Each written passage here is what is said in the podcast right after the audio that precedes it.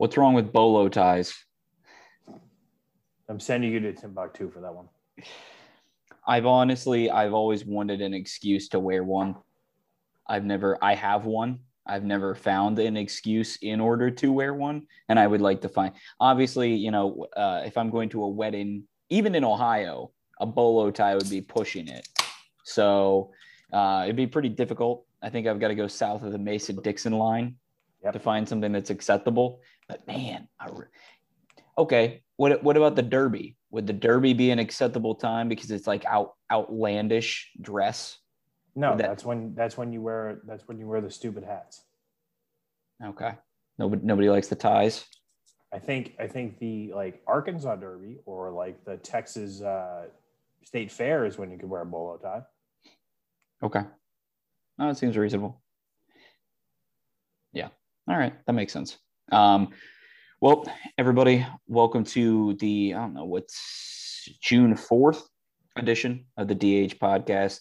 Um, where, where do you want to start? Because I'm, I still, for, for a long time, I'm just grateful because we said this a bunch last year to where we're like, hey, when we have something, we're going to be super excited about it.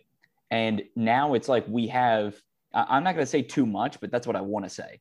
Like we've got so much shit going on to where it is tough to watch every game. And it's, it's on it, it, unless you've got multiple screens going, it is impossible to watch every game. So uh, that's the way that I have been operating recently.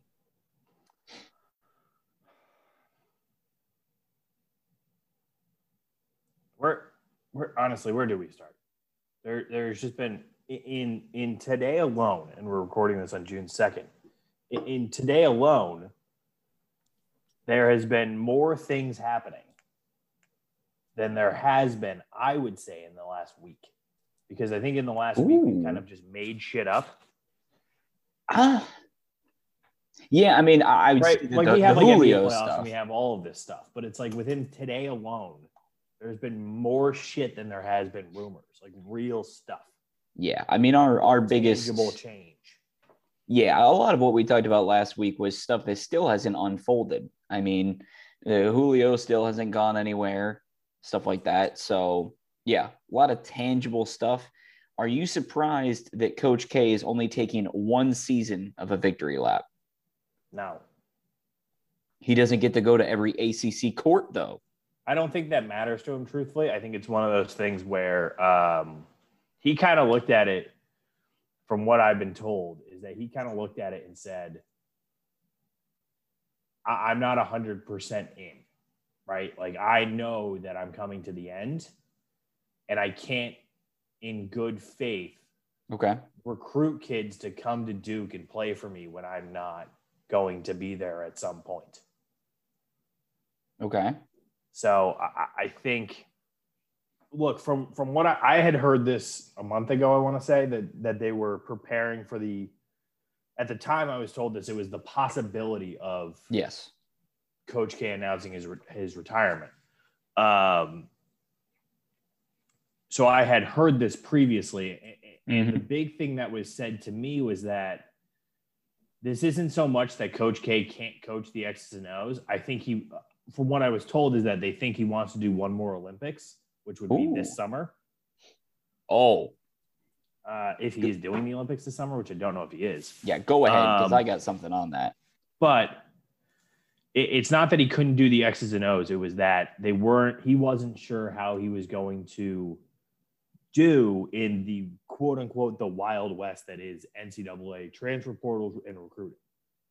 And, and it's one of those things where rather than – and I think you saw it in the recruiting aspects in the last at least two years where Duke wasn't bringing in their higher-end talent that they usually bring in every once in a while. Oh, yeah. They weren't doing it for the last two years, and I think that kind of waned on him. And it was one of those things where his his goal the entire time was to beat uh, Coach Williams. Yeah. That was his Roy, goal. His big goal was to always beat Williams. And, and the fact that he retired – first was a win for K, and I think shortly thereafter he was like, all right, now that he's gone, I can leave. Well, that that is a very petty thing, but also I would probably do the same thing. Um, it's, it is wh- petty, but it's one of those things where it's like it, it perfectly sums up who he is. Then why wasn't Boeheim on that list for him? Did he serious? Did he just not think that Boeheim was on his level? I think it's one of those things where he kind of looks at it and says, Boeheim already has one foot out the door, right? Boeheim reti- like announces retirement, and then we've been still waiting for his retirement. Yes. So, so I think it's one of those things where it's like, I think he already knew that Boeheim already had one foot out the door, and I don't think he was really competing with Boeheim anymore. Okay. Now, what I will say about Boeheim is that it'll be interesting to see what happens, right? Because I think this is the last year of Buddy, mm-hmm. I think. He could play next year, but I don't think he will. And okay. and he gets his other son to transfer from Princeton or Cornell, one of the two, to go play for him too. So so I'm interested to see. I think this might also be the last year of of, of Boeheim. It it easily could be. I mean, his, his son's out the door technically now, so there's there's not a whole lot left. I think one of the things that really hurt Coach K's ability was that he didn't really get the opportunity, especially in the last five or six years. Mm-hmm. He didn't get the chance to mold kids in the way that he wanted to, um, because Coach K is very good at like, hey, you know what, the first two years, these guys are going to be average, but once they've got the system, once they've got the work ethic, those last two years are going to be on fire. And so the really heavy, heavy, heavy insurgence of the one and done, the R J Barretts, the Zions, so many more, didn't help his, and they weren't conducive to his system. Whereas Jay Wright, perfectly fine with that. Coach Cal, perfectly fine with that. So it's different. See, I don't, I don't agree with that. I don't, Jay Wright is definitely not a one and done guy. Jay Wright's never really had a one and done guy. The best chance that you have of convincing me that Jay Wright is a one-and-done guy is, um, oh, who is it? He played this year. Um, well, maybe it's because he hasn't gotten enough talent to come there, but, I mean, he has. That's. But it's one of those things where it's like Sadiq Bey is going to be – Sadiq Bey last year, I think, right? Yes. Hold on. Wait, maybe I'm wrong. Maybe I'm maybe I'm looking into this wrong. I am looking into this wrong. Um, the only one and done guy that he's going to have is no one. He he has everybody. He's had everybody on his roster for two years, and then they leave. Hmm. that is. Sadiq Bey is the first one that I'm thinking of. Um, James Robinson Earl is declared for the draft this year. He's a, he was a sophomore. Jay, Jay Wright has never really been a one and done guy. He's always been a two and done guy, and I think. The big things that you can take away from this is that if you look at if you look at what I think all these guys have done, and the only ones who really have been able to attain the one and done culture are K, Roy, and Cal. I think those are the only three that have been able to really have a firm hold on the one and dones. Okay. Because then their one and dones end up usually doing well in the N B A. But Jay Wright's never been a one and done guy. Um, Chris Beard has been a transfer guy. He's not a one and done guy. Um, what about what about Self? Self is a mixed bag because yes, he does have one and done guys, but his one and done guys usually end up going to like Europe. Well, I'm not. I'm not saying you, you're you're referencing like a stranglehold on the one and done market.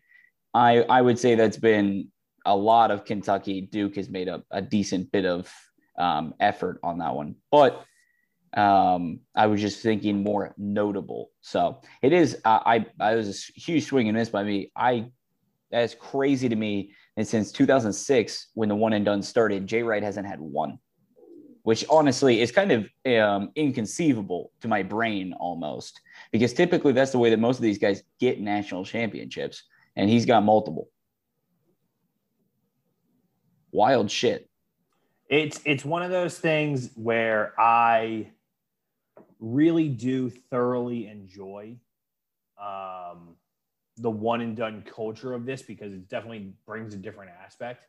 But with the way that things have been turning out, now you're seeing a lot of two and dones, which is what I think Jay Wright has a better handle of than, say, a Cal and, say, a Bill Self, because Jay Wright has had three two-and-dones, and all of them have gotten drafted in the first round.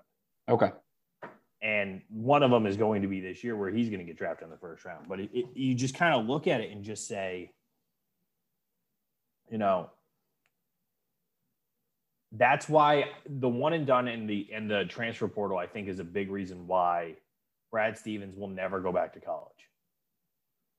I think when you taste what it's like on the other side, you're stuck there. You're not going back. And I think Brad's okay with that, which is what we're going to get into next. But I think if you if you kind of just look at the whole thing as a whole, you're you to get these one and dones or this transfer portal or whatever the hell is coming next in college basketball, which is yeah so interesting to me, is is you're going to need a, a guy where he fits one of three criteria, right? That's what everybody's going to, is a former player, whether it's in the N B A or a college legend, um, somebody who is high energy and can be demanding, but at the same time has a quote unquote swag to him. So I'm thinking of like an Eric Musselman uh, at Arkansas. And I'm thinking of a Chris Beard. What a wild compliment to the Must Bus swag. I love it. No, trust I mean, I'm, I'm a big Must Bus guy. Don't get me wrong. I think he's an extremely genuine person, but I, I love, I love calling him, just telling me as swag. I love that. And then, and then you've got the guys who are kind of operational freaks, where it's like everything is a process and they go through it five or six times. And no matter how many times they go through it, it gives you the same results. And I think that's what we can see in like the Hurleys and Nate Oates and uh, Mack at Louisville. Those are, that's the type of the thing that I look at. Okay. And then you've hit your fourth degree, which is college legends, which is like Tony Bennett, um, Jay Wright, Bill Self, Coach K, et cetera. The, the, that short list is still there.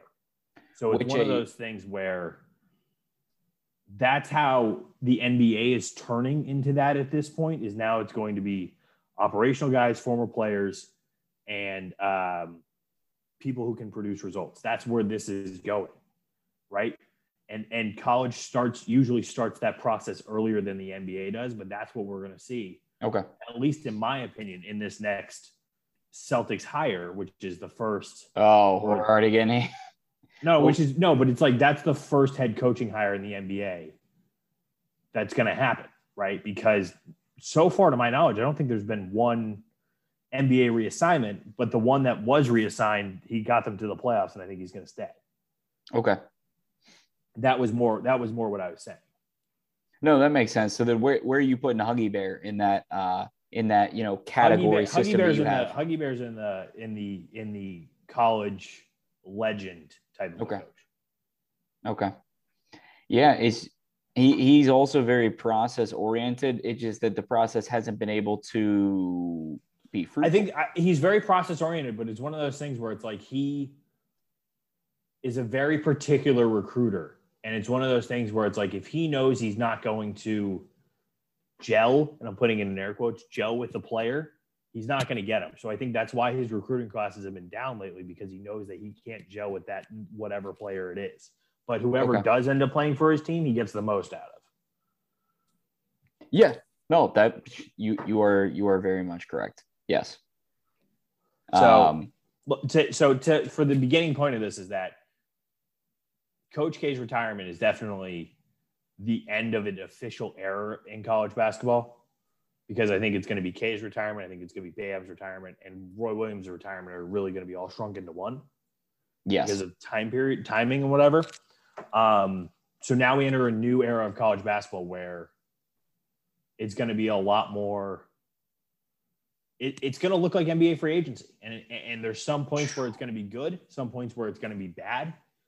Um, but that's, that's the roller coaster that we are all going to have to experience and deal with, and, and see changes as they go. Um, so as for whoever comes into Duke next, which is going to be John Scheyer, um, he fits the mold of, of one of the three that I already mentioned, which is he used to be a Duke legend. Yes. And that's, that's what everyone just assumed was going to be the next coach at Duke anyway. It was going to be a Duke legend, whether it was John Scheyer, who's now the head coach in waiting, whether it's mm-hmm. whether it was Anthony Capel, who was the head coach in waiting, was a Duke legend, all this stuff. Whether it was Steve Wojciechowski, which is in the same boat of a Duke of a Duke player legend. Um, one of the Hurleys, I'm sure, would have would have gotten it if he was an assistant at Duke already and saw the process and whatnot. So it's it's one of those things where it's like, I think that was the mold that Duke was going with, no matter how long K was there. But now it's like in trend, so it's like nice. But, you know, it, it, it'll be interesting to see where where Duke goes from here, because I could see them having the – I could see them going in two directions, which is having the post-U N C down that they that U N C had after uh, – mm-hmm. You know who I'm talking about. What's his name retired? I Dean do. Smith. After Dean Smith retired, and or, or they could have the um, middle of the road, not great, not bad, that Notre Dame has had with Mike Brett after Dig- after Digger retired. So so that's kind of how I see it. Okay, well then we might as well get into it. Who? Who do you want versus who do you think will go for the Celtics, kid? So, so I just want to give a little background here, because I think I think context is important for the Celtics situation. Um, I don't believe in coincidences. I don't believe that it was a coincidence that Danny Ainge was talking about not coming back as early as March. I don't believe that was a coincidence, which was around, if not after, the trade deadline, because I think he knew that he was going to screw up the trade deadline. So I don't believe in coincidences. I don't believe in the timing of this, because I think that they were going to get some pushback for Danny Ainge's comments that he had last week, which I, whether you want to give him pushback or not, that's entirely your business. It's one of those things where it's like, Danny Ainge said this on the golf course. It's very clear that he was just folding in this interview. Yes. Now, he said stupid things in the past, and I'm not, and I'm not excusing him for that. I'm just saying that He, he, it was very clear based on the context of that interview that he was just packing it in. That Most being likely. said, that being said, there definitely was a change needed for the Celtics, because you can't go from Eastern Conference finalist to being out in the first round, which, again, I understand the Lakers are probably going to be out in the first round and the Heat are going to be out of the first round. But it's one of those things where it's like, you're also talking about a Celtics franchise that has a Celtics team that has had, I think, more scrutiny, more attention to the dysfunction than either of the two teams that I just mentioned throughout the entire season. Well, yeah, because one of them had Kyrie Irving. And that's a whole different boat we can get into in a second.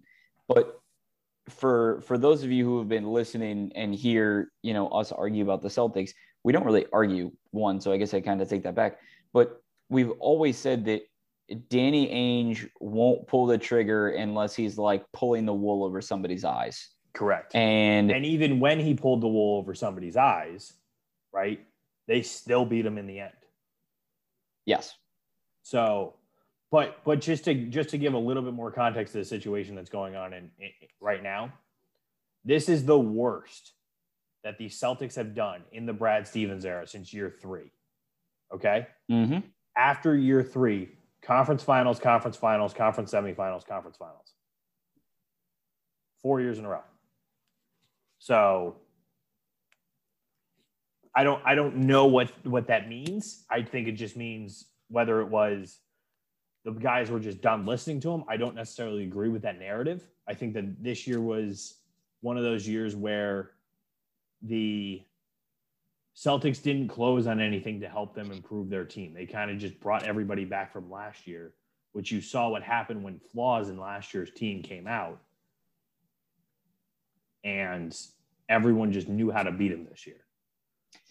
Well, it, well, yes, the, the blueprint, the blueprint is already there when you don't change your team. But this this has always fallen at the feet of Danny for me. Um, and as much as I've loved him, Um, it has always fallen at his feet for me, and it, it his missteps in turn have hurt Brad. Now, Brad is what talking about being burnt out and tired and worn out after all this stuff. Like, I get it. That also kind of comes with the territory. Like, you don't think that like Eric Spoelstra is always tired. Come on. But again, I'd like to put it towards, yes, it is amazing that he amassed all these draft picks. He got Jalen Brown, got Jason Tatum. I mean, the list can continue to go on, and we can't, we don't even have to talk about the ones that he shipped off and what those picks have become as well. But when you don't do anything with them, and a lot of them end up in the farm system, or even worse than that, you know, you don't trade them away when Anthony Davis is on the table, when Kevin Durant is on the table, because unfortunately, well, not really unfortunately, but just the a fact about the N B A, you need a superstar to get across the finish line. Uh, it, it doesn't have to be two. It doesn't have to be three. Like you just said with the Lakers, it doesn't need to be more than one. But you saw with Toronto, you saw Kawhi. Um, there are plenty of them they, where it's just one. Like, I, I don't know what you want. I don't know what you want. So Jason Tatum is really working hard to try and get into that superstar role. He's not there yet. That's okay. Um, that's where an Anthony Davis would have been very helpful. A Kevin Durant, very helpful. So it, there's nothing wrong with an even trade, but in Danny's mind, there was. So. Look, I think if you if you if you want a summary for how today went in Celtics land, I think you have to look at this and say both Brad Stevens and and Danny Ainge got fired from their current jobs. That's to me, that's how I look at this, and I say Brad got fired from being a coach, and Danny got got fired for being the president of basketball operations. Now, granted, Brad then became the president of basketball yeah. operations. Whether he wanted to do it all along, whether he didn't, I don't know. But it, that's how I look at this. And I say, I don't believe that Brad Stevens is done coaching in the N B A. I don't believe he really ever wanted to be the president of basketball operations. I think that he has six years left on a contract that is ridiculous at this point. If you just look at it based on how everything, how everything has unfolded from the last playoff series in the last two years yeah. to, uh, to, to this year. Um, But that's where they are. And it's one of those things where I've heard I, I've heard two different rumors today that Sam Presti was asked if he wanted the Celtics job. He said yes. The Celtics ultimately said no. Yes. Which is, again, ridiculous to me because I don't I don't think that's true. I don't think I, I think Sam Presti is building something there, and I don't think he I, would he like to jump ship? Sure. I'm sure he would, but it's one of those things where it's, I don't legitimately think that they asked him whether he wanted to do it. Um, but I, I think there's going to be some moving pieces now. I think it's one of those things where you you've seen the domino here, and, and we can get into the names that have been rumored for head coach now with Brad there. Um, I have a couple that I have, I have five that I think I like. Um, but I mean, this is, this is right now just set up as a debacle because this Celtics team is over the cap. Evan Fournier now wants fifteen to twenty million dollars. Love it. And unless the Celtics, unless Brad Stevens makes a move very early on, and like by very early, I mean, going into the draft yep. of either getting a high draft pick and losing somebody, a k a. Marcus Smart or a Robert Williams or Jalen. Maybe. I don't think so. I, I think he's point. the highest person they'll trade. I think Jason's the only one that's See, off I, I think I think Jalen and I think it's going to be I think if Jalen and Jason are safe, I think everyone else is on the block. I want you to be right. I want that on the record. I want you to be right. I don't know if if we are. With that. And but that's that's the other thing about this too is that right is that Brad can now mold this team team into the vision that he wants. So if he's like it's Jalen and Jason and everyone else can F off, that'll be interesting. Um but first he's gonna hire a new coach, then he's gonna figure out what kind of system the coach wants, Then he's going to go out and get the pieces. So it's one of those things where A plus B is going to eventually equal C. It's how we get to A and B as the answers to figure out C. So I don't know what names you've heard for the head coaching front for the Celtics. I have a couple names. Bill Belichick. I hate you. Uh, but no, I it, it's going to be very, like, just this process to me is going to be very weird because you mentioned they both got fired.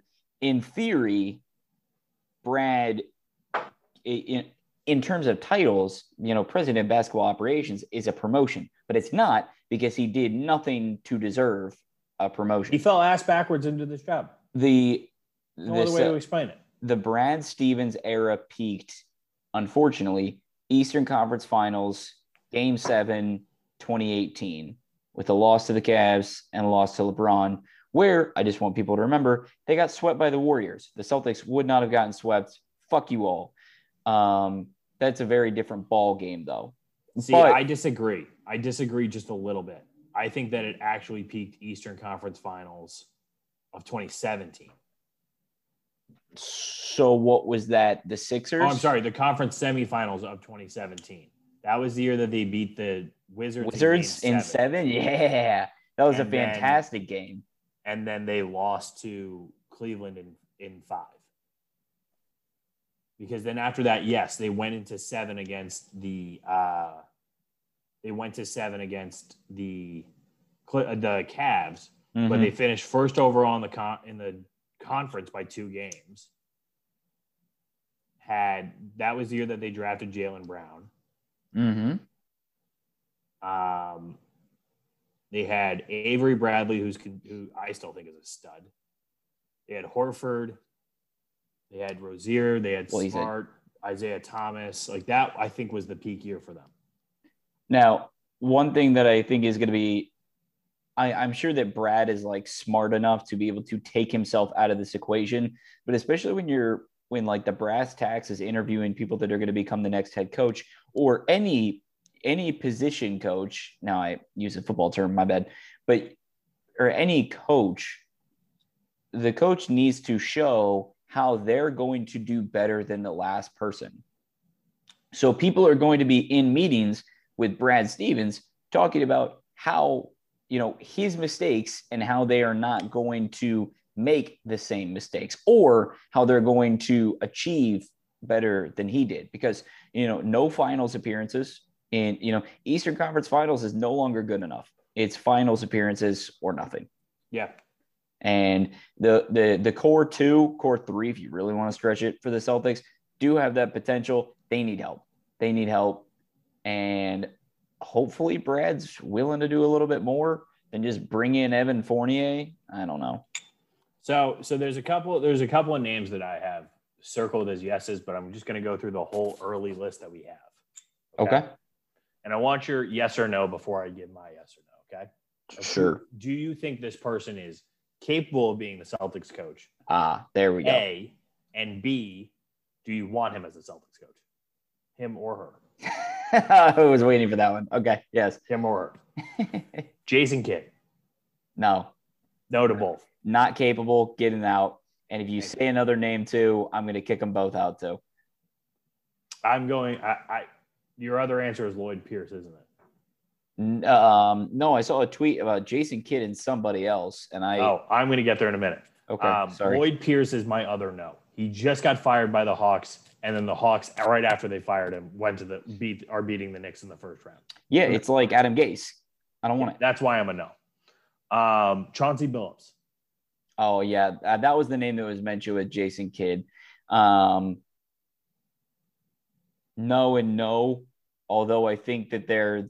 It, it, he would be the best out of those three options. I think he's capable of coaching the Celtics. I don't want him to coach the Celtics. Yeah, I think out of the, the three that you've named, if I had to choose one, I would take him in a landslide. Yeah. Um, this is this is an outside-the-box name because sure. I don't think you know who this is. But one of two Spurs assistants on my list, Ime Udoka. Heard the name a lot today. don't know enough about their resume to be able to make a strong decision. So I agree. I'm just going to plead the fifth on that one. It's one of those things where it's he kind of based on who he's worked for. Yes. Well, that, that just depends, though. It does now the Celtics hierarchy, including Brad Stevens, do they want to go in a pop-like system well, when well, that hasn't well, worked? Well, let's look at this for a second, right? It's Pop for seven years. Then yeah. he went and worked for um, um, who was the Sixers coach before Doc? Brett Brown. Thank you. And now is working for Steve Nash. He's a Nets coach. I apologize. Every picture I've ever seen of him is with the with the Spurs, so I'm surprised he's a Nets coach. But that's a name for me. I'm going to say yes, but I I don't know. The answer for number one is I don't know. So I, he's in my yes column. Um, Sam Sam Cassell. Castle. Capable. Probably not going to like this. I do think he's capable. I don't think I want him, but I think he's capable. I think I want him. Okay. I think I want him. I think he has enough. I think he has enough pull in the N B A. Oh, he definitely, yeah. To, to bring in a free agent if he wants to. I think he also could um, move the needle on some iffy players for the Celtics on if they want to stay. On okay. If they want, if they want to stay. Um, Mike D'Antoni. Well, and sorry, before we get into this, he. He is – I'm going to circle back to your comments about college basketball. He would be a former player to come in. Yes. Completely forgot it. My my brain just broke for a half second. So, yeah. Yeah. Okay. Continue. Uh, assistant for the seventy-sixers right now, Castle. D'Antoni. Capable. D'Antoni, yeah. I'm a no. Capable, yes. Do I want him? No. Yeah, I, I'm in the same boat. I don't think that he's right for this team. Do I think he could be right for this team in three years? Yes. Um, Kenny Atkinson.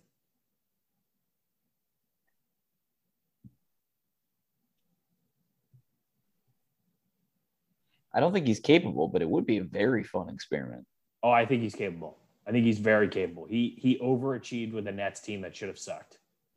And the only reason was he got, only reason he got fired was because Kevin Durant wanted him fired.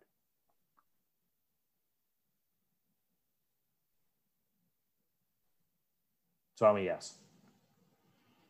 Now, has has this Clippers season swayed you against him at all? Kenny Atkinson? Yeah. He works for the Clippers? I'm pretty sure. Okay, my answer is no. What, to, what did it sway you at all? Yeah, my answer is doesn't sway me at all. Okay. Because if that was the answer, Chauncey Billups should be off your list too. Well, he, he is listens, off my list, and, by the way. And Ty Lue listens to Dan Craig more than he listens to uh, Kenny Atkinson. Yeah, thank you for not saying Ty Lue. Ty Lue is not even close to being on my list. Well, he, he always get he's like one of those weird guys that always gets floated around. It's like Jeff I don't Fisher. I don't think that he is enough. He would he that Stevens respects him enough to do it. I think Stevens kind of views him as as a LeBron puppet. Yeah, it's how I see Spoelstra. It's fun. Mm, I don't know why you see Spoelstra that way. When was the last LeBron time they won? LeBron wanted Spoelstra fired. If anything, he's a Pat Riley puppet. When was the last time they won? They went to the finals last year. I said one. When was the last time anyone other than LeBron James or the Golden State Warriors won? Kawhi. And? All right. Um, Becky Hammon. Capable, yes. I think I think Brad's willing to pull the trigger. That's my point in this. There's the, her and Carol Lawson were the two names that I, I'm bringing up. I think they're both very capable of being in charge of an N B A franchise. And if there's anybody in the N B A as an executive power right now to pull the trigger and do that, Brad Stevens is the only person, in my opinion, that could do it. Well, and this sounds super weird and maybe it's because I'm I'm obviously biased, but I think that the Celtics are one of the the the teams that would also accept that. Could believe it or like say what you want, believe it or not, there are going to be plenty of players that are not a fan of that shit. So the Celtics, I'm I'm positive, would have no issue with that as well. Well, looking at it too, right? Like when Carol Lawson was in Boston for the one season, they loved her. They thought she was great. Marcus Smart has said it multiple times. Yeah. Um, Jalen Brown has said it multiple times. They thought that Carol Lawson was great because because she challenged them in ways that they had never been challenged. And I think that they – I per, I truly don't believe that a team of a younger generation like the Celtics are, because the Celtics are not an old team. They're a very young team. Yes. Right? Still I one of the I, youngest. Yeah, I think one, I think a younger-ish team is more accepting of a woman coach than I think an older team. Yeah, like I don't think I don't think I don't think LeBron would ever do it. Not trying to. Not, I'm not trying to start anything with LeBron's that, but I, I just don't. I think LeBron would. I, I just don't think LeBron would do it. Whether well, it's. Whether it's he just would, he, he always needs to be, in my opinion, checked out at some point, right? Whether it's what do you mean checked out? Like I feel like he doesn't like pay all that much of attention in practice. I feel like he doesn't. Fuck pay no. Right, so that's my point, and that's what that's a place where you'd have to listen to the coach. And I don't think he would do it. So that's what I mean. Like I just don't think that he would. I'm not saying they wouldn't play for one. I think it's just one of those things where it's like, I just don't think that they would mesh as well as people would want. Yeah, I don't disagree with you. I'm all down on LeBron slander, one hundred ten percent. Um, I'm, just, I'm not trying to start shit that isn't that. That's what I'm – I, I think the asterisk, asterisk, whatever the fuck it is, that I would put on there would be he wants to be the coach without the title. And he's he's he's happy to do that if he's winning. But if there's more than five minutes left and you're losing by thirty, then he's going to walk off the court. And a coach can't walk off the court. So that's where, you know, I I don't I don't think it matters who, but if if he wants to be in charge of them and if they're going to not let him be his puppet, then there you go. Yeah, I agree. Shout I agree. out David Blatt, who is uh, are like, it is crazy. If you go overseas, they're going to be like, yeah, this is the greatest guy, greatest coach of all time. What are you guys talking about? Like, yeah, I would love, I would love him to come back. I think I'd be okay with him on the, on the, on the Celtics. Nah, um, that experiment went so poorly, so poorly. It didn't though. He went fifty. He went eighty-three and forty. Okay. In one hundred and twenty-three games, and yes, he lost in the finals. Well, oh, plenty of people lose in the finals, but they lost to the Warriors four to two to uh, four games to two in the finals, and then they started thirty and eleven, and then they fired him. I remember that. With with the best record in the conference. And you know what? The more that I think about it, that may be more of a LeBron thing than anything. But was and, it then, that the, and then if we want to go here, was that the case? It's going to be Brett fun Brown? For me. The assistants on that team were, were or the coaches were Ty Lue. How's he doing in Chicago? Mm-hmm. Jim Boylan. How'd he do in Chicago? Yes. Larry Drew, currently with the Clippers. Um, some dude I cannot long long Longabardi, Michael Longabardi. Sure. I don't know. And then James Posey was an assistant coach.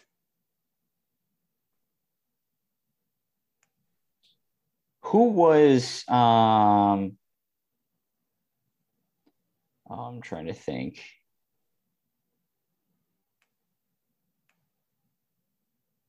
And then it, the next year, you lost to the Mike Warriors Brown. four games to one. I almost got him mixed up with uh with Phil Silas because it's, it's old LeBron. but um, one one of the guys that had one of the the best twenty tens of all time, um, Mike Brown. Mike Brown had an unreal go goes and hangs out in the Warriors for their run after you know after he and LeBron broke up. Fantastic, gotta love it. Mm. That's that's some king shit right there. Um, let's see here. Where I'm going to keep going with the N B A talk. Suns are good. Are they though? I think so. Are are they good, or are they just fortunate that the Lakers are fragile pieces of glass? I mean, there's a reason why they're the two seed, right? Well, no. Yes and no. They're a two seed because the Lakers were fragile pieces of glass, and the yes. Clippers specifically did not want to be the two seed. They can't control that. I'm just, I'm just saying. But you can't, you can't, you also can't argue that an injured team like the Lakers is deserving of the two seed. They're not. I, I'm not saying they are either. I don't think that there was anyone in the Western Conference that was deserving of the one or the two seed. Because, as I mentioned, the best two, three teams in the conference were either hurt, didn't care enough, or hurt. But that's that's the thing about the great, like the great teams, though. And LeBron is typically considered to be a part of these that the Warriors didn't care where they got seeded. There was only one year they gave a shit where they got seeded, and that was seventy-three and nine. The others, nope. Yeah, had, had that go for them this year. For who? The Warriors.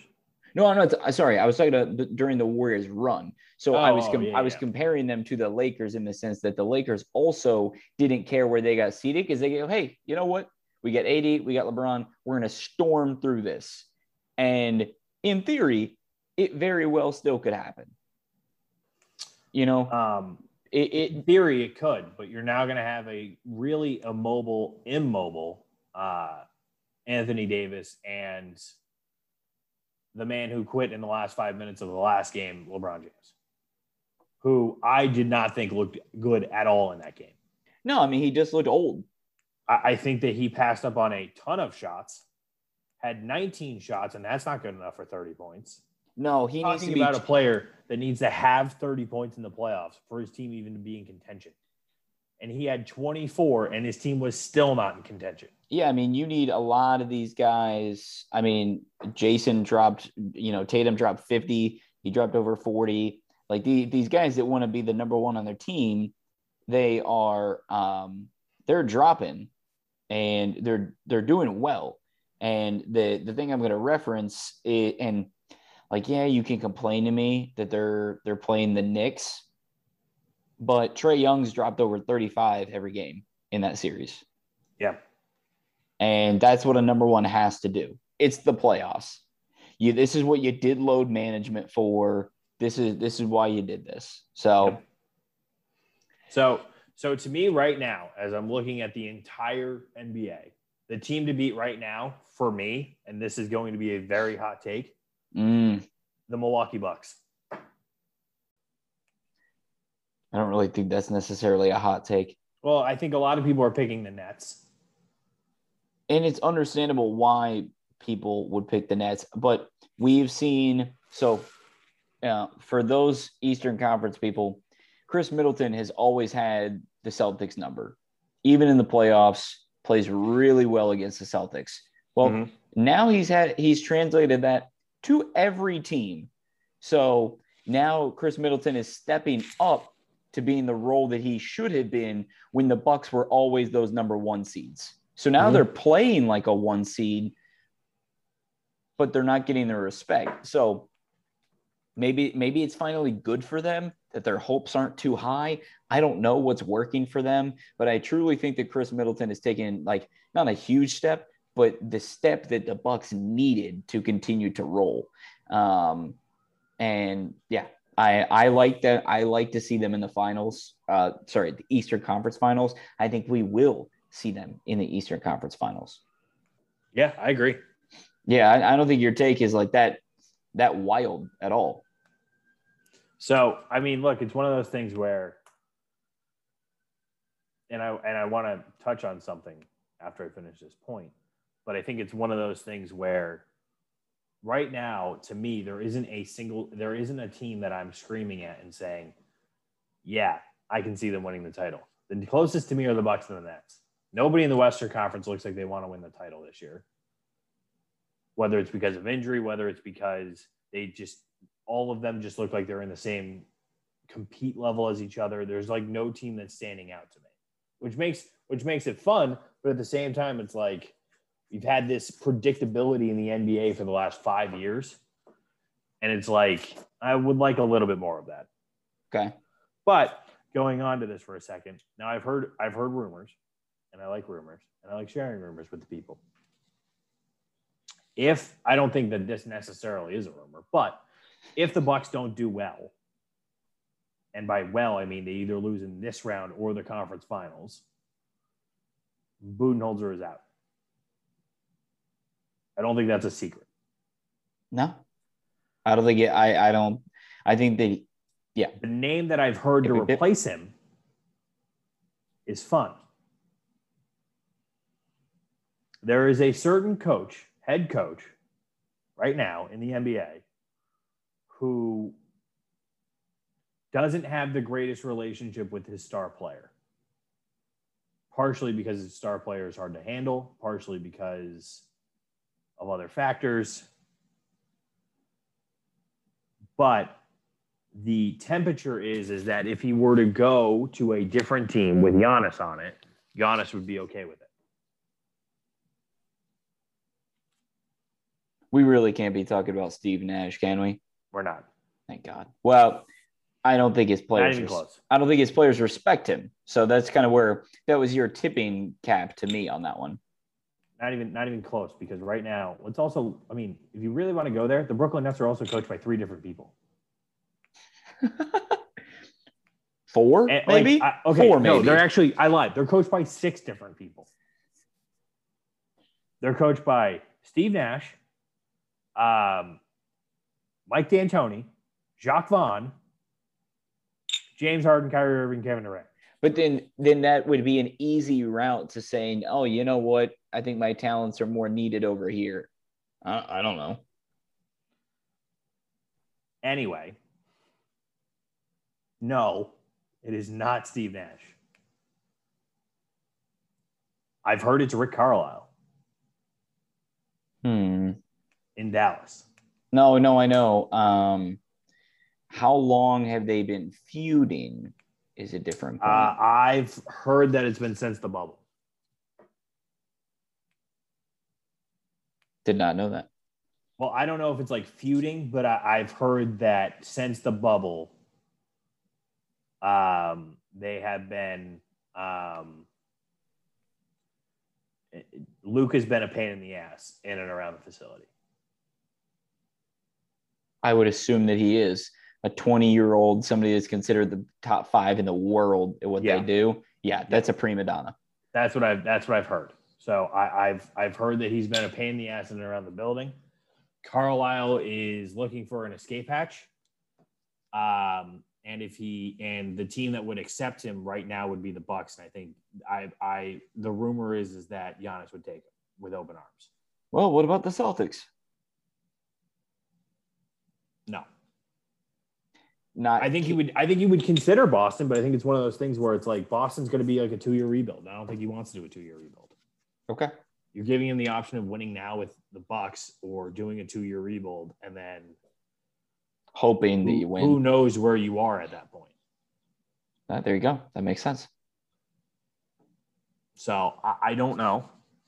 Okay. Um, but that that is the that is the rumor that I heard.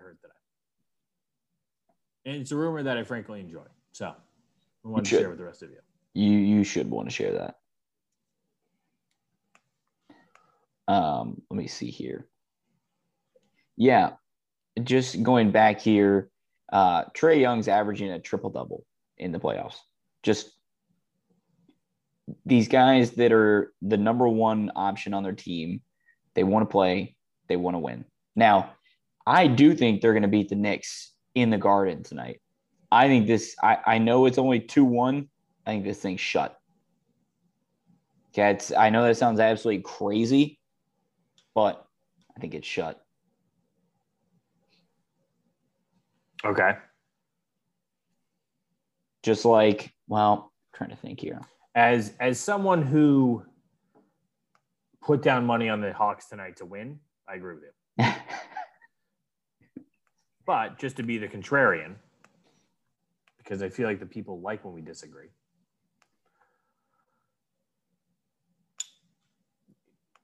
Will the Knicks have that same aggressive physical play that they had at the end of game four?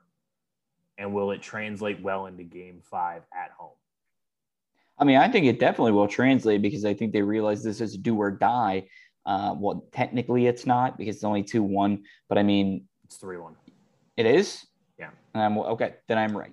But regardless, is it doesn't matter anymore. They can come out with that fire. It's this book's shut. True. But you also have to look at it and say, since the Knicks beat the Hawks, they have lost the other two games by a combined twenty, thirty-something points, maybe forty. Yeah. And by the way, nobody, nobody's going to talk about this until next season when it happens. Um, Tibbs should be on the hot seat. He gets one good year, the first True. season out of these players. I know I've brought it up before. We have because you, I, I you, you loved the hire. You loved the hire. Now, I will say. No, he. All right, no, it's it's it's he overachieves in the odd years. He oh, underachieves God. in the even years. That's not good for the youngest team in the N B A. Actually, that's not how it went in Minnesota. I have no idea how he did this. Because he went to the conference finals or the conference semifinals in year one, three, and five in Chicago. And he went to the playoffs in Memphis year two, or in Minnesota year two, and then got fired. So I don't know. That's a good point. I don't know. Julius Randle has played the most minutes of any N B A player this season. Yeah, that's a catastrophe. There is no load management for Tibbs. And I don't – if you don't like load management, if you like load management, I don't give a shit. It's, it's proven to legit work. You can ask Kawhi. Oh, well, well, let's not use the Clippers as an example. No, I was using – well, never mind. You, were, I think you were using the Raptors as an example, which is a good example, but let's not use the Clippers. No, I was not, because then I have to talk about Paul George, and that's a dumpster fire. So, I'm out on Tibbs year two. Let me just say that right in the bank. You've put this in my brain. It won't leave. So. Okay. I think that's a good thing. Just keep that in mind.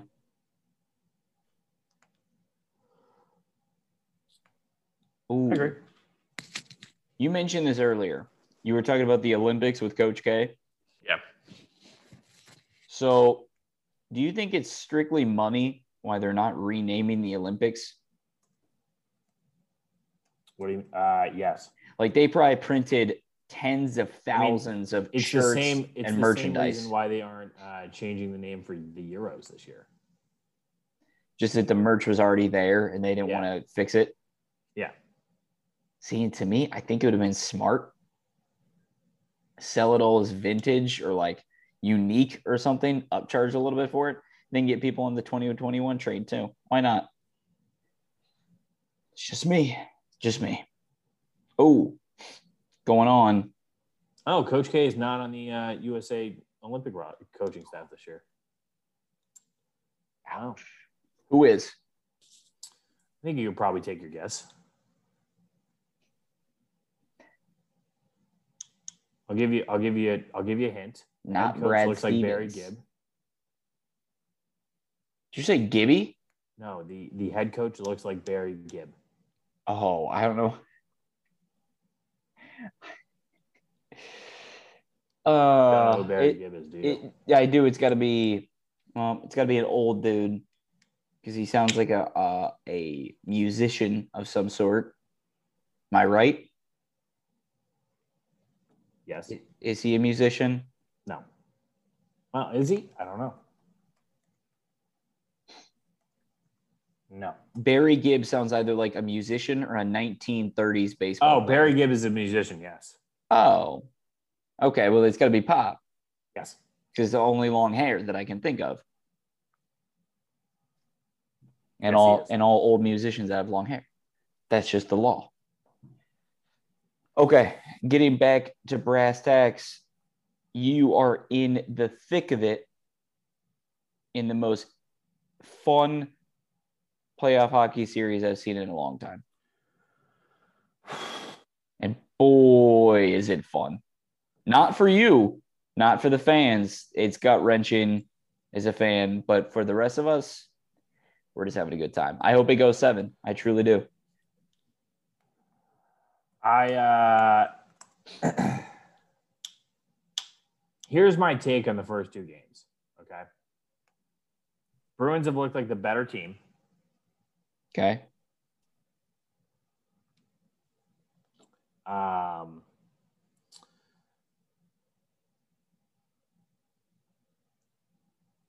Bruins have looked, looked like the better team in game one. They did not look like the better team in game two. Um, I think that was pretty clear in the fact that they lost, but. Well, man, anything can happen in overtime. So it's true. So to me, it's one of those things where the goalie switch for the Islanders really helped because the goalie that the Islanders played has the Bruins number. I think he's six and one against them this year. Um, but they looked asleep the entire second period, and that was evident in the scoreboard being down three to one. Yes. Um, they've, they haven't had great defensive play. But with that being said, their top line is better than any line that the Islanders have. So game three is tomorrow in the in, in the Coliseum, which is the single greatest place to watch a hockey game. I don't care who, who says otherwise. Okay. And it's the last year of it. But it's one of those things where – I, I think this is going to go six or seven, and that's going to piss me off to no end. I think you're right. I think this is going to go six or seven. I think the Bruins are the better team, and I think the Bruins will squeak it out. But this is going to go six or seven, and, and that's just going to make me thoroughly upset. Which part about that makes you upset? The fact that I have to live with it. Oh, oh, no, that, that makes sense. Okay. Because y- – I don't know. Um, who would I rather be? In the second round and losing in game seven or the Toronto Maple Leafs? Huh.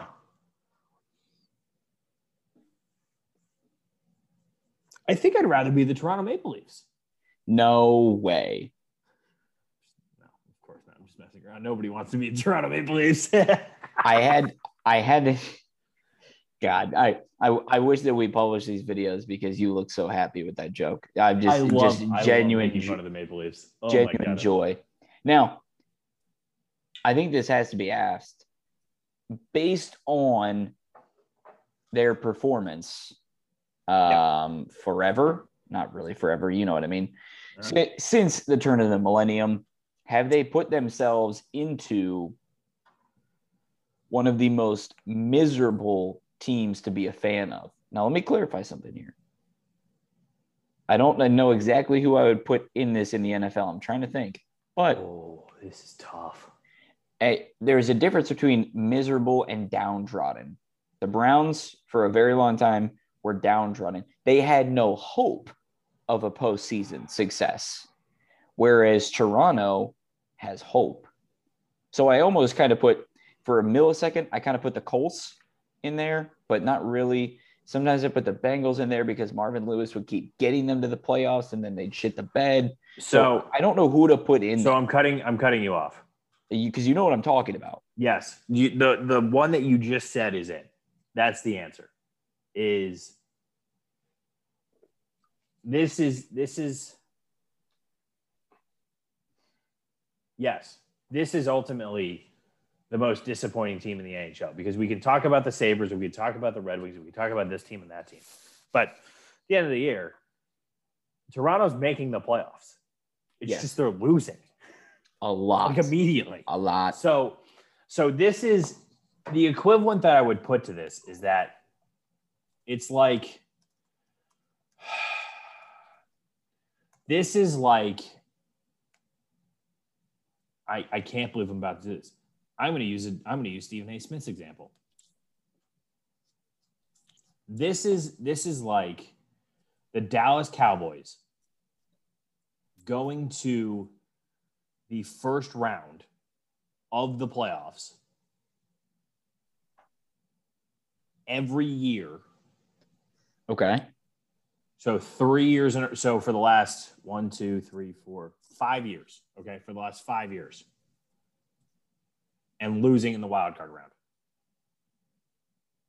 So, okay. Yes, it does draw very similar parallels to the Bengals and the Marvin Lewis era, because Marvin Lewis did it in a spectacular fashion over a longer period of time. No, I'm sorry. He went to seven, but he went to five in five consecutive years. So next year, if the Leafs do it again, they will have passed Marvin Lewis with the Bengals. Yeah. So, to me... Oh, yeah. That wild card Saturday was always a reckoning for them. Yeah. So, so to me, it's one of those things where it's like, I'm looking at this and saying, the Leafs haven't won a playoff series since two thousand four.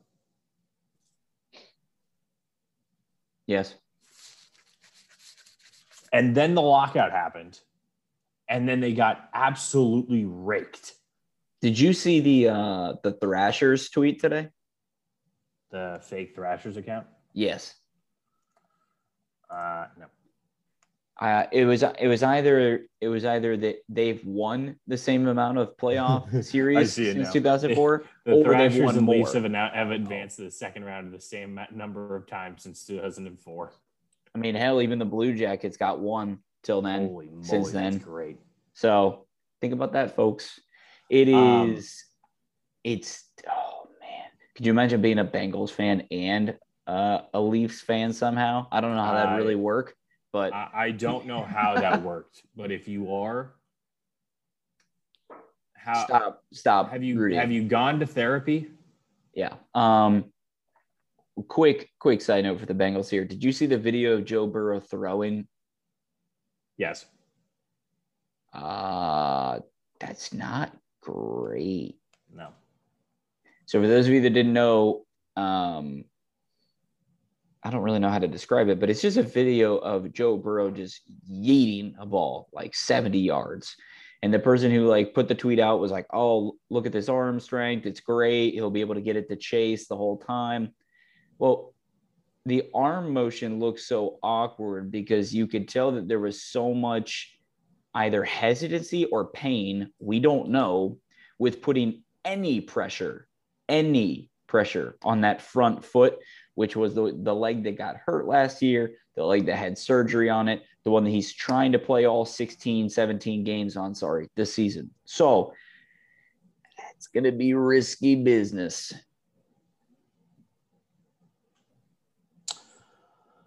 The goal of that was to, to get the cooler, which I, I guess is close. It's just the arm. Oh, I wasn't even talking about he accuracy. Just looks uncomfortable. Yeah. So yes, he can hit sixty-five yards. I'm very happy for him that he can hit sixty-five yards after tearing his A C L. But he just looks uncomfortable.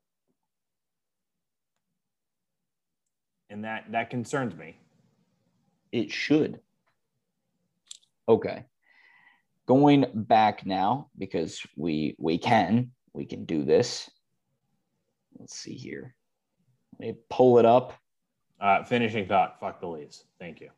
Okay. There you go. All right. Um, they lost in game seven. Oh, yeah. Three disgusting. Of the six times to the Boston Bruins. Oh, I've been the thief of joy for them. I love it. Yeah. I'm the thief of joy. Anyway, continue. Uh, is Colorado one of the just that good? Is Colorado yeah. that good? Yeah. Yeah. I, I will I will say this.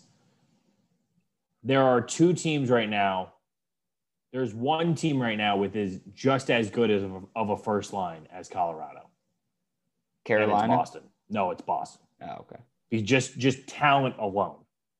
There's no other there's no other team and no other line that can compete the same way talent-wise that they can.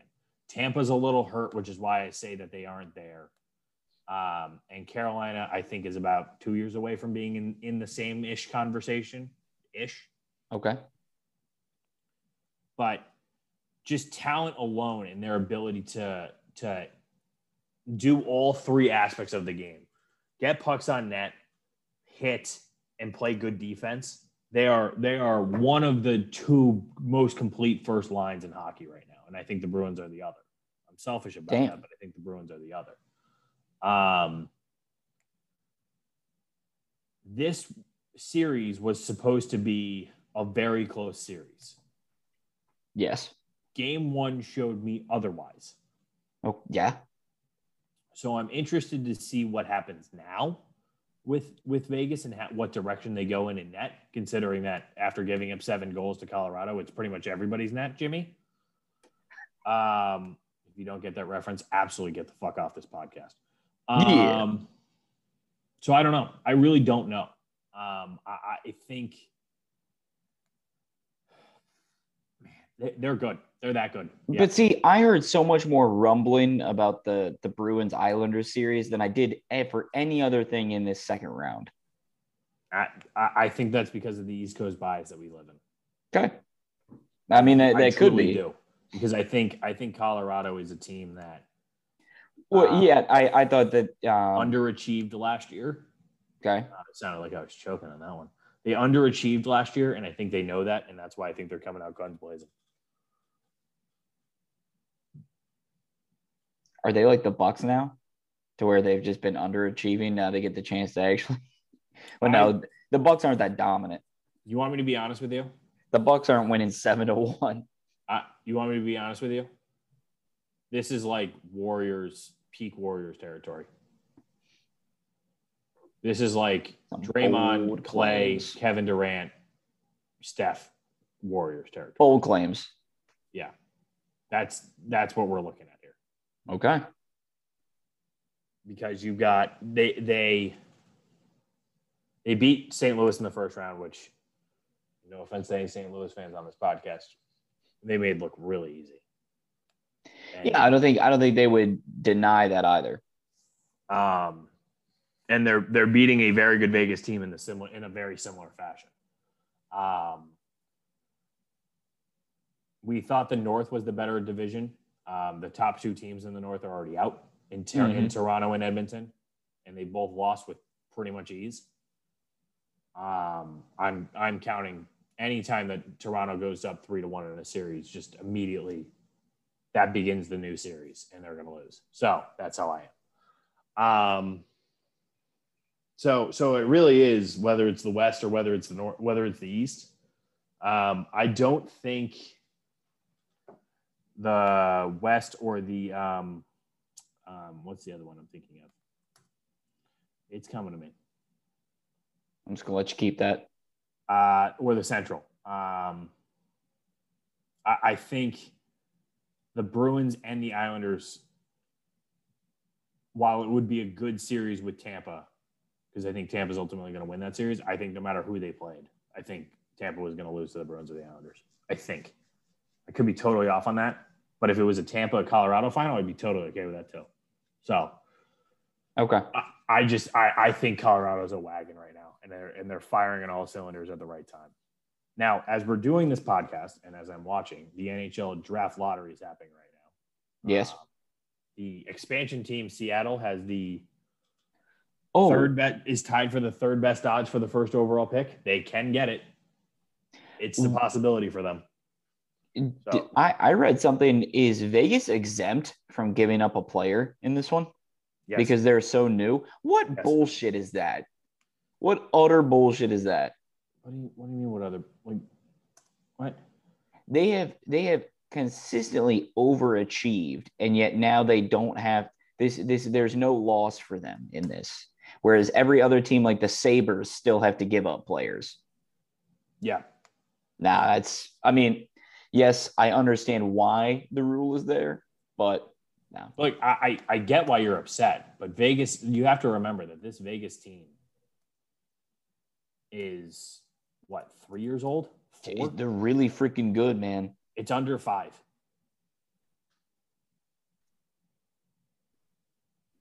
Now, um, yeah, this is their fourth season. Please keep me updated on how that goes um, as it you know, comes on. But I'm, I'm watching, yeah. Don't two worry. Things I want to talk about. One, really easy. Uh, Baffert was banned from Bel or not, sorry, Belmont by Churchill Downs for two years. I'll be there Friday.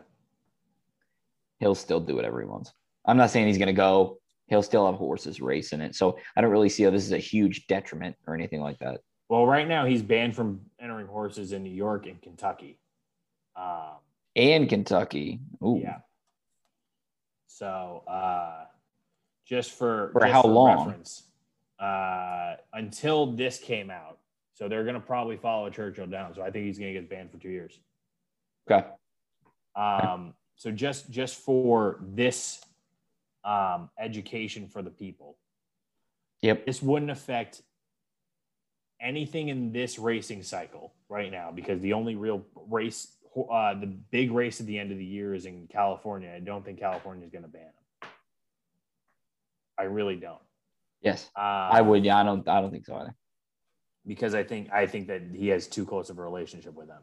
This will hurt him next year if uh, Kentucky and New York both follow through with the Breeders' Cup ban or with the ban of, of the horses in their states, because. Um, the uh, Breeders' Cup will be in uh, where's it going to be next year? It's going to be in Keeneland in twenty twenty-two. Yee-yee. So that's in Kentucky. So I think that'll that'll hurt him. That so um, I, I, this does nothing for him right now, but this will ultimately cause some problems in the future. Okay. Okay, that makes sense. Um, and then one of the last things I wanted to touch on, um, I have a deep, deep, deep hatred, Dan Marino.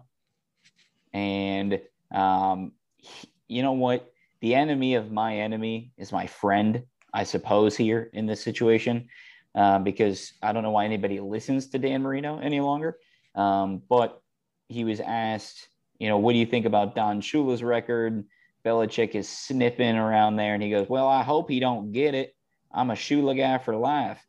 Now, let's take some things into context here. Because of this statement, I would like Belichick to break it. I would like to see that happen. Even if it's by, like, Coach K standards. One game, get across the finish line, get out. I don't care if it's petty, do it. So, Don Shula. He has three hundred twenty-eight regular season wins.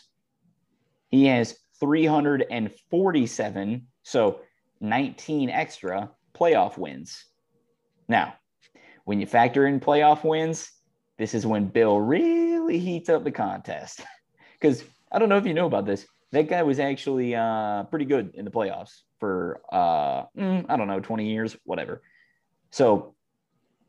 They, and this, of course, this article, which is most likely written by a Dolphins fan, is neglecting to mention his playoff wins. That they say that um, um, that where is it at here? Belichick has two hundred eighty wins. Well, they didn't mention his playoff wins because if you include his playoff wins, he has three hundred eleven. So. He's doubling up Shula's playoff wins. Now, that gets him within thirty-six wins of this, if we're including playoffs, which I truly think you should be. Okay. I think he'll get it.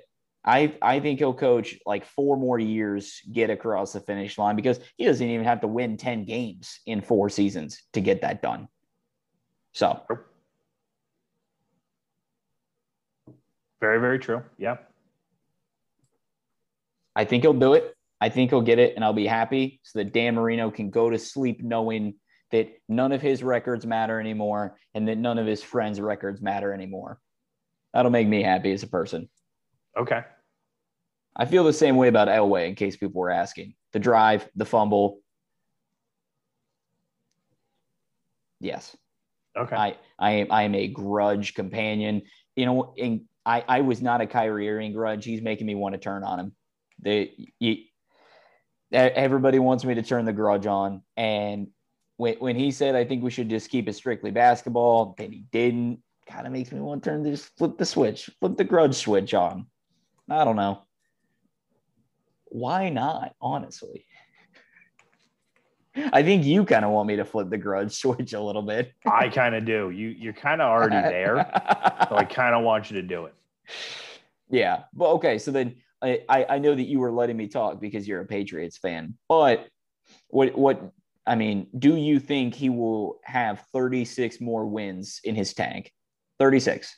That's to tie, by the way, thirty-six to tie, thirty-seven to achieve. So what's that, twelve in three years? In theory. I mean, I don't think you guys are going to be winning twelve a season. I could be wrong, though, but. That's an average of twelve a year, right? So let's say they win ten this year, fourteen next year. I don't know. I'm just doing math in my head. Could you just relax for a second? Sheesh. Um, I'm not going to lie with you. As a Patriots fan, I, I have bigger issues than what is that the hell is going on with what Dan Marino thinks about Bill Belichick. Okay. Um, I could give you three right now. Uh, Matt Patricia being rumored as the new head coach of the Patriots in waiting. Um, Mac Jones being a starting quarterback or not. And uh, Thomas Edward Patrick Brady uh, coming back to New England. I have bigger fish to fry. That being said, yes, I want Bill Belichick to break this record so all of them can just sh- cry more, because I love when old people cry and now, bitch and moan about things. There, there is a reason why I include the playoffs, and the person in E S P N did not include the playoffs. That's because if it was only regular season wins, completely no playoffs involved, Bill Belichick would have already passed him, right? Nope. He nope. would be. He would be even farther behind. Oh, interesting. Instead of being thirty-six behind, he would be forty-eight behind. Wow, that's a, wow. So, yes, I am including playoffs. One, because I think you should. Two, because it also makes the goalpost shorter. I don't care. Okay. Because I don't know if he has forty-eight wins in the tank. That that thirty-six to forty-eight is a very, very large twelve.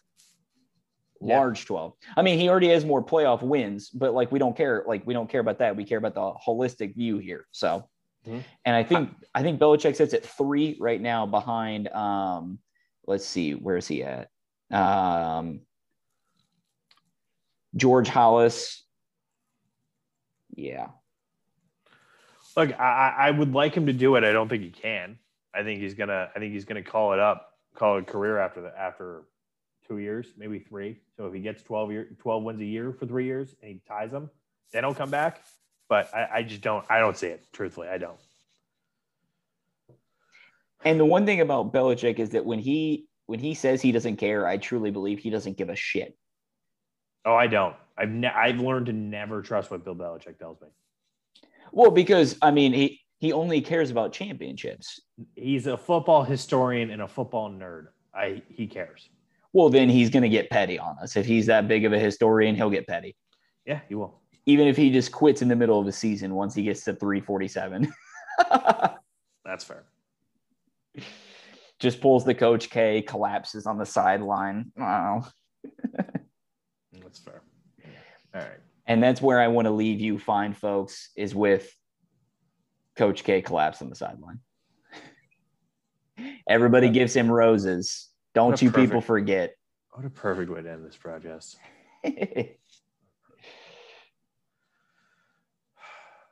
Please do the I, right thing, Brad. I have I have nothing on this N H L uh, lottery thing because we've only hit pick six.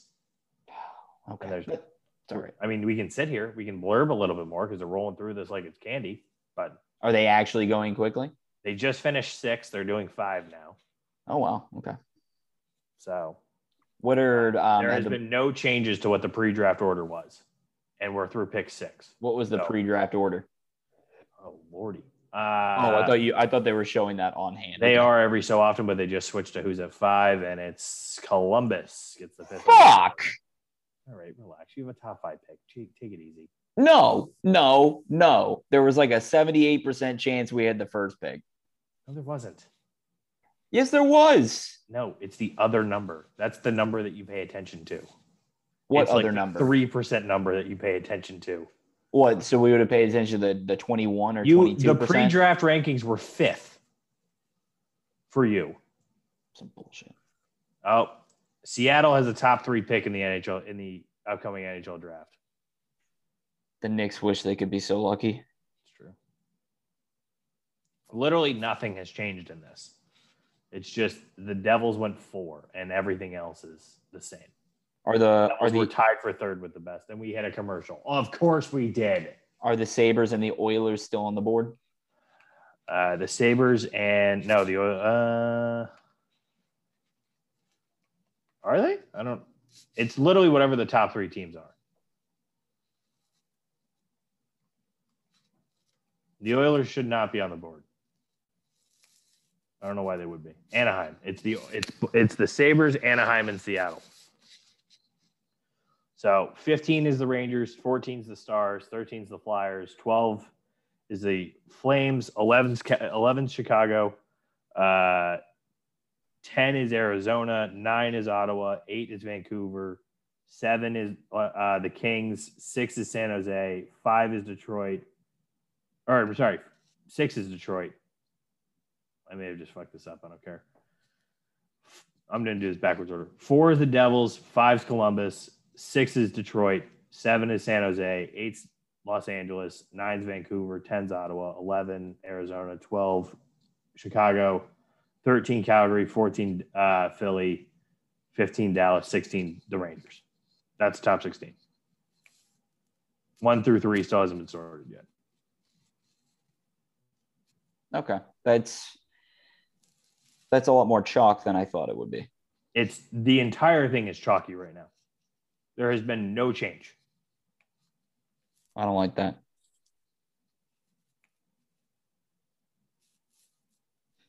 Oh, um, why do you think Portnoy switched the streaming up from Borelli's to Boston? Uh, that's what they were doing. Because they he's do not even going to be there. They do it in opposite cities, though. That's what they do. They don't. They don't go where the finals are. No, I'm not talking where the finals are. I mean, I sorry, I thought they were doing every game at Borelli's. No. No, my under, no, my understanding was that they were going to do one and two in Long Island, three and four in Boston, and then if they had to, they were going to do every game after that at Borelli's, I believe. Well, they they are going to have to play past game four, so if my math is right. It is. It usually isn't, but it is. You have good math today. Let's see. I'm trying to think if there's anything good.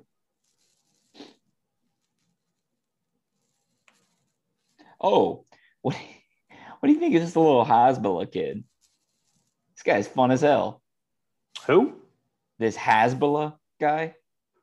Um, he's the, yeah, I, I don't know the right word for it. He's the midget boxer. Okay. But like he, he looks like a mini Khabib, but he's like forty-five years old. Okay. Sports Center posts about him all the time. Interesting. I have no idea who you're talking about, to be honest with you. H A S B U L L A. Kid's hilarious because like I, he tries to like videotape like him in the car and stuff, and you can't see anything because he's so short. It's comical. Interesting. Hmm. Why isn't uh why why aren't there ping pong balls? How are they doing this lottery system? They did do the ping pong balls. Oh, Seattle's a top two pick. Oh, God. They did do the ping pong balls. This is just like the after effects of it. Boo. Yeah, whatever. Okay, Seattle so does has... that mean that the Ducks got number three? Uh, that means that the Ducks got number three, yes. So it's between the Sabres and the Seattle Kraken. Please, Sabres. Oh, please give me the Kraken. I absolutely want the Kraken. Oh, it's the Sabres. They did have Boo. the greater they did have the greater odds. Boo. Stop giving the Sabres number one picks. That should be your uh, your campaign slogan. Stop giving the Sabres number one. They do nothing with them. God, I love it.